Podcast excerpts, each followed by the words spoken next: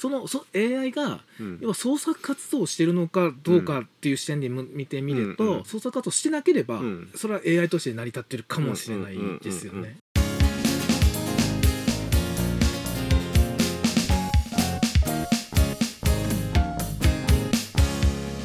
チャンネルユニコカーレースってあるじゃないですか。あれって今すごくあのドライバーに対する負荷 G ですよね、うん、あれがかかってくるんですけど、その辺も エーアイ 制御とかできるってことですよね。あ、まあ、できますし、うん、あのその制御などういう風に使うかかもしれませんけど、うん、多分 エーアイ なしでもそれはいけるのかな。あ、いけるのかな、えー、この外に出ようとする遠心力、遠心力にフィードバックかけて戻す、はいはい、うん、行かないようにすればいいんで。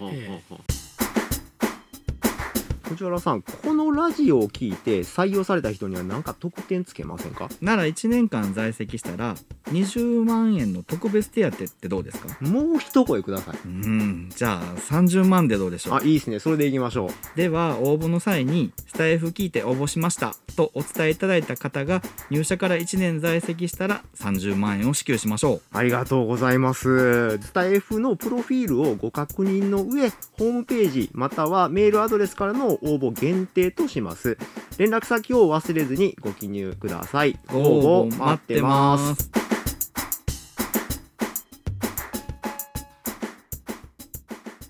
どこでも使える可能性があるのが今後の エーアイ っていうことですね、うん、そうですね、えー、どこまでいけるかは分からないですけれども、うん、そのほら今って、あのー、コンピューターで電気制御じゃないですか、はい、えー、それが今ほら量子コンピューターも出てきて、うん、出てきて、で量子コンピューターが得意なのって組み合わせじゃないですか、うん、あ、ですね。で結局 エーアイ って何してるかって組み合わせの計算してるようなところもあるんで、うんうんうんうん、でその組み合わせの計算が電気的でやるとすごく時間かかる、うん、はい、だけれども量子、量子コンピューターになれば、うん、が普及していけばそれ、うんうん、一瞬で終わっちゃうんですよね。そうですよね、はい、うんうん、でそうなってくると無限の可能性を考えたことになって、その中の最適化ってなってると、これも最適化の最適化みたいなことになってきて、そうなってくるとやっぱ人間にどんどん近くなって人間に置き換わっちゃうみたいなところがあるのかもしれないなっていうふうに。藤原さんとよく言ってるシンギュラリティが来てしまうわけです、ね、ああ、そうですね、うん、チャンネルユニコでは皆様からのコメントをお待ちしております。番組の感想や取り上げてほしいテーマなどどしどしお寄せください。チャンネルのフォローもよろしくお願いします。ユニコじゃんけんじゃんけんぽんグーです。シンギュラリティって言っていろんな定義があって、うん、一番よく言われてるのは エーアイ 自身が新しい エーアイ を開発できるようになってしまうっていう、うんうん、そうするともう加速度が圧倒的に人間を超えてしまうのでっていう話してるんですけど、ええええ、それがにせんさんじゅうねんっていうわけではない、ね、ないでしょうね。それはもうちょっと先の話、先か、うん、自分で自分を作れる エーアイ、うーん、難しいんじゃないですかね。ってことは意識がないといけないから、そうそうそう、そうなんですよ、うん、意識をどうプログラミングするかっていうことになってくるんで、うんうん、意識とか目的とかそうですね、そういったところですよね、えー、人間が脳で考えてるところをコンピューター化していってしまうってことですもんね、えー、でも無限の探索能力がある、それを一瞬でできるようになれば、ええ、人間の脳を超えることもできるわけですから、うん、判断に、判断においては人間のを超えることは可能ですよね。あ、ええ、だ創作できるかっていうのはそこですよね、うん、創作の部分ですよね、ええ、人間の頭ってこう全然関係のないものを一瞬で結びつけたりっていうのができるけど、ええええ、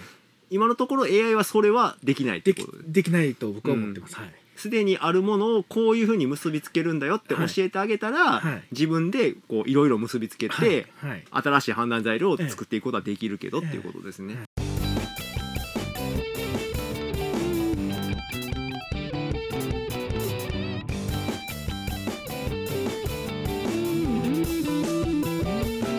チャンネルユニコ、私がさっき言ったシンギュラリティはもっともっと先の話でございます。そうですね、もっともっと先の話だと僕は思いますね。ですよね、ええ、うーん、なるほどな、うん、自分で想像できるようにならないことには、うん、さっき言ったようなシンギュラリティは起こらない、起こらないですよね、ええ、確かにそうやな、うん、そうなってくるとアニメとかでよく出てくるほぼ人間みたいな エーアイ が出てきますよね、 エーアイ ロボットが出てくるんですけど、ええ、あれは当面はもう無理ってことですね。そのそ エーアイ が、うん、要は創作活動をしてるのかどうかっていう視点で見てみると、うんうん、そのアニメの エーアイ が、えー、創作活動してなければ、うん、それは エーアイ として成り立ってるかもしれないですよね。そうそうそうあのーうん現状出てきてるのは何かの外的反応に対して適切に判断してそれなりの処置をするってことはできてる。できるっていうことですね、うん、確かに創作ができるっていう エーアイ はアニメの中にもほとんど出てきてないですね今のところね、えー、そうですね。